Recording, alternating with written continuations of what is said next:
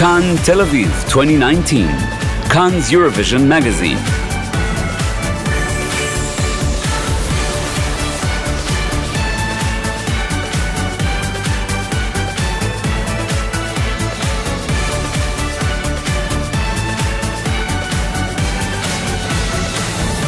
Kan Tel Aviv 2019. Welcome to Kan Eurovision magazine, which provides you, the fans, with all of the latest updates, scoops, and interviews in the run up to this year's Eurovision Song Contest, which will take place later this month in Tel Aviv, the city which, as we all know, was founded for the sole purpose of hosting the Eurovision. Well, maybe. In any case, we're here every weekday from Sunday to Thursday with everything you need to know. We have a wonderful lineup for today's program. I'm Joel Carmel. Let's get started. In today's program, we'll be speaking with Daphna Dekel and Sigal Shachmon, who hosted the 1999 Eurovision Song Contest in Jerusalem after Israel's Dana International won the previous year with her hit Diva. We'll be asking them about their experience as presenters and if they have any advice for the hosts of this year's contest. And we'll be speaking to the ambassadors of some of the countries competing in this year's Eurovision to hear about their plans for Eurovision week. But before we get to all of that juicy stuff, let's take a look at the latest news. In response to the calls for a boycott of this year's Eurovision due to Israel's treatment of the Palestinians, a letter with over 100 signatories, including actors, artists, and journalists from Hollywood, has been published in an attempt to speak out against those who are calling for a boycott of this year's Eurovision. Their letter says that the attempt to boycott flies in the face of those Israelis and Palestinians who are working to bring the two sides together. The letter comes in response to a campaign which we've previously reported about on this magazine by Roger Waters and others, calling on this year's acts not to attend the Eurovision in order to pressure the State of Israel to change its security policy.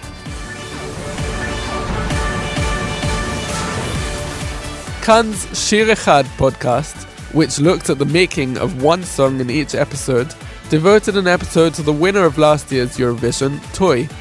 The podcast tells us how a girl who just wanted a feature at the Indie Festival, that's Netta Barzilai of course, and a man who dreamt of bringing the Eurovision to Tel Aviv, songwriter Doron Medali, ended up winning last year's contest and returning Israel's previous Eurovision glory after 20 years. We spoke to the podcast's editor and presenter Nir Gorali. מה שאנחנו מנסים לעשות בפודקאסט שלנו, שיר אחד, זה בעצם להזמין את המאזינים שלנו להיות זבוב על הקיר בתהליך יצירה של שיר. Our podcast is an attempt to invite the listeners to be a fly on the wall in the boardroom where all the discussions were had and the big decisions were made leading up to the song Toy being produced. We try to show how there were two parallel processes the making of the song itself and at the same time the making of Netta as a personality. אוקיי, את השיר הזה אני הולכת לשיר באירוויזיון? אני יורדת על הברכיים ומתחננת, תנו לי בבקשה לעשות אותו שלי. אני ואבשלום יושבים בחדר, וכאילו לקחנו זמן לבד ועשינו את ה... Netta says, I got down on my knees and begged them to let me make the song my own. We talked about how to use my voice in order to create the effect of a doll in a cycle of abuse. She's hurt, she acknowledges it, she brushes it off, and then the whole thing happens all over again. And while we're on the subject of toy, the Hot Crown Jewelry Company has begun to produce and sell silver necklaces with empowering quotations from Netta's winning song last year, such as I'm Not Your Toy, Beautiful Creature, and Wonder Woman. All money raised will go to Iggy, an organization that supports young gay people. More information on Iggy's Facebook page. Ouch. Ha. Hm. La. Ouch. Ha. Hm. La.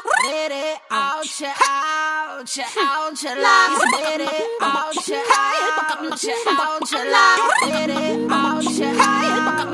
Ouch.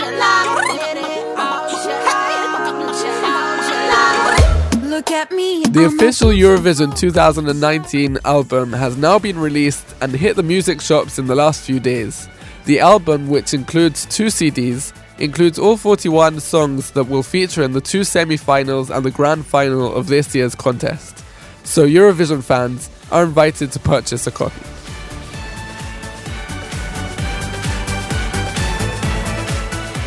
As we know, the Eurovision Song Contest isn't just about the songs, it's also a great public relations opportunity for all the participating countries to show off the best of what their nation has to offer. And that's true not only of the song itself. During the week of the Eurovision, the cultural attaches from European embassies in Israel will be trying to capitalize on the festive atmosphere in Tel Aviv, and they'll be hosting their own Eurovision parties, which will be open to the public. We spoke to some of the ambassadors of the participating countries to find out more. Swedish ambassador Magnus Hellgren, for example, told us that as a Eurovision obsessed country, Sweden understands the excitement around the contest and is preparing accordingly. About one third of the Swedish population sits every Saturday evening and watches uh, the different uh, uh, competitions that leads up to a grand finale. It's a really big thing in Sweden. Uh, so for the embassy, this is a, a, uh, a big moment. We are expecting lots of uh, fans to come here. For example, at my house uh, in, in Herzliya, we're organizing a big Eurovision party. We're also bringing to Tel Aviv uh, the only official ABBA tribute band, the the the, uh, the only ABBA tribute band that is uh, officially endorsed by ABBA themselves. There's also a Nordic party organized uh, by by uh, Israeli Eurovision fans at at one of the clubs where where the the partying will go on late into the morning. We asked the Dutch ambassador, who has a name that I'm not even going to try to pronounce, if they'll host a party if their contestant, who's expected to win, does end up lifting the trophy at the end of the grand final for his song Arcade. Uh, well, planning is actually a, a, rather dangerous word, but we are seriously considering the possibility that uh, the Dutch participants could win. We will host a party called Electrovision Europe. This is on the May the 15th in the Euro Village. Um, and that entails uh, electronic music acts from different EU countries. It will be a big party and it's free of charge, so everyone may uh, may join. British Ambassador David Quarrey made waves a few years ago as Britain's first openly gay ambassador when he was appointed to his current posting in Israel. He told us why the Eurovision is such an important event in the European cultural calendar. I think uh, a lot of LGBT people have found it uh, something which is very fun, but also very liberating, and it's something that they celebrate and has become part of the sort of LGBT calendar, really. So I think that'll be another feature, particularly as it happens here just a few weeks before the Pride Parade in Tel Aviv. The British Embassy will also be hosting a Eurovision party which will feature Britain's representative at this year's Eurovision, Michael Rice. And of course, what kind of Eurovision party would it be if it didn't have a drag show? So, yes, there'll be one of those too. Speaking of Britain and the Eurovision, the United Kingdom is one of the big five that automatically qualify to the final, and it was historically one of the most successful countries in the contest with no fewer than five Eurovision wins. But most of those were way back in the 60s and 70s. The UK is fighting this year to improve its poor reputation with the song Bigger Than Us, which will be sung by Michael Rice.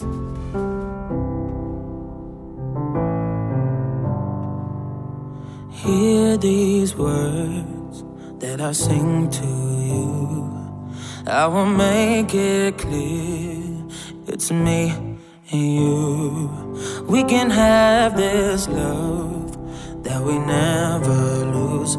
It's bigger than us. Mm.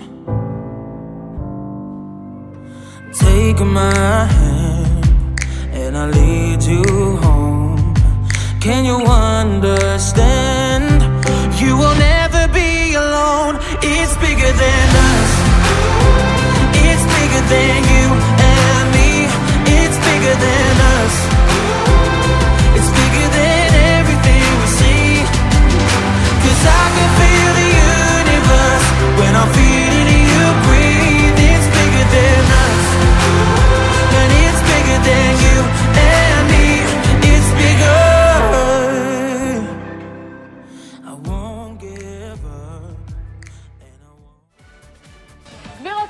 Mesdames et messieurs, Ladies and gentlemen, welcome to the 44th annual 99 Eurovision Song Contest. Good evening, Europe. Shalom. And a warm welcome to you, the 2,000 delegates from all over Europe who are with us in this auditorium tonight. Last Let time Israel you. hosted the Eurovision was the year 1999 in Binyanei Haumah, Jerusalem. Together with Yigal Ravid, the contest was hosted by Sigal Shachmon and Daphna Dekel, who Yuval Ganor interviewed for the Hebrew version of this program. We wanted to hear about how they feel about seeing Israel host the Eurovision again. You're making us feel very old by talking about it as if it's ancient history. But these 20 years have gone by really fast, and I remember it as if it was yesterday.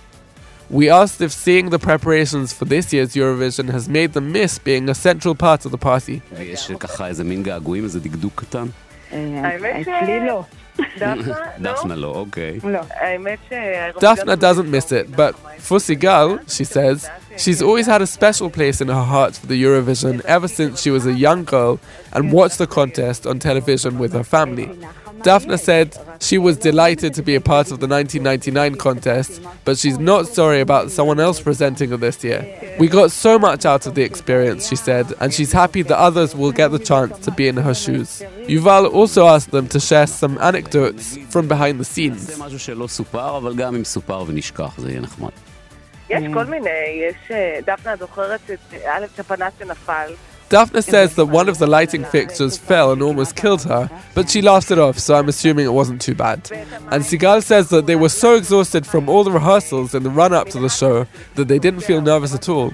It just felt as if it was the 3000th rehearsal rather than the live event, and by that time they couldn't wait to get it over and done with. Yuval asked them about the famous incident from that year's contest, which was, of course, the previous year's winner, Dana International, falling over on stage when she was about to present the trophy to the newly crowned winner. There were rumors that the incident was staged in order to attract media attention and so on. They both emphasize that there's no basis whatsoever for that rumor. Daphna and Sigal agree with Yuval that it wasn't surprising that something went wrong. Dana hadn't been at any of the rehearsals, she underestimated the weight of the trophy and she was wearing very high heeled shoes and a tight skirt. So that's what happened. And finally, Yuval asked them what tips they have for this year's presenters.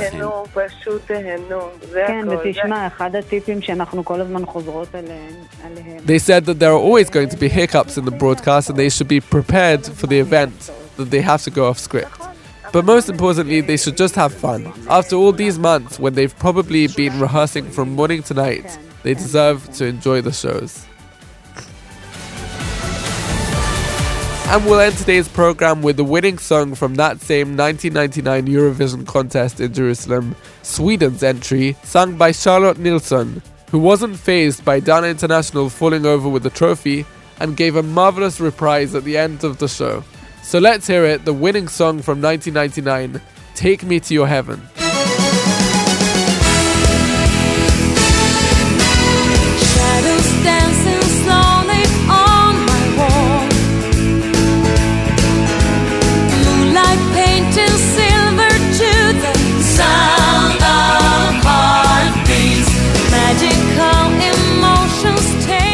That's all for today's edition of our Eurovision magazine, Kan Tel Aviv 2019. Don't forget to join us again for more updates and interviews. You'll be able to find us at the Kan website, which is kan.org.il slash podcast. And our program is also broadcast as part of the Kan English News regular broadcast on Radio Reka between 8 and 9 pm every night, where you'll be able to hear this and lots of other news and culture stories from Israel. We're also on Facebook, so give our page Kan English a like. This program was originally broadcast in Hebrew for Kan 88 FM and presented by Yuval Ganor. I'm Joel Carmel, the sound technician is Yosef Mirzayov. Thank you for listening and good night.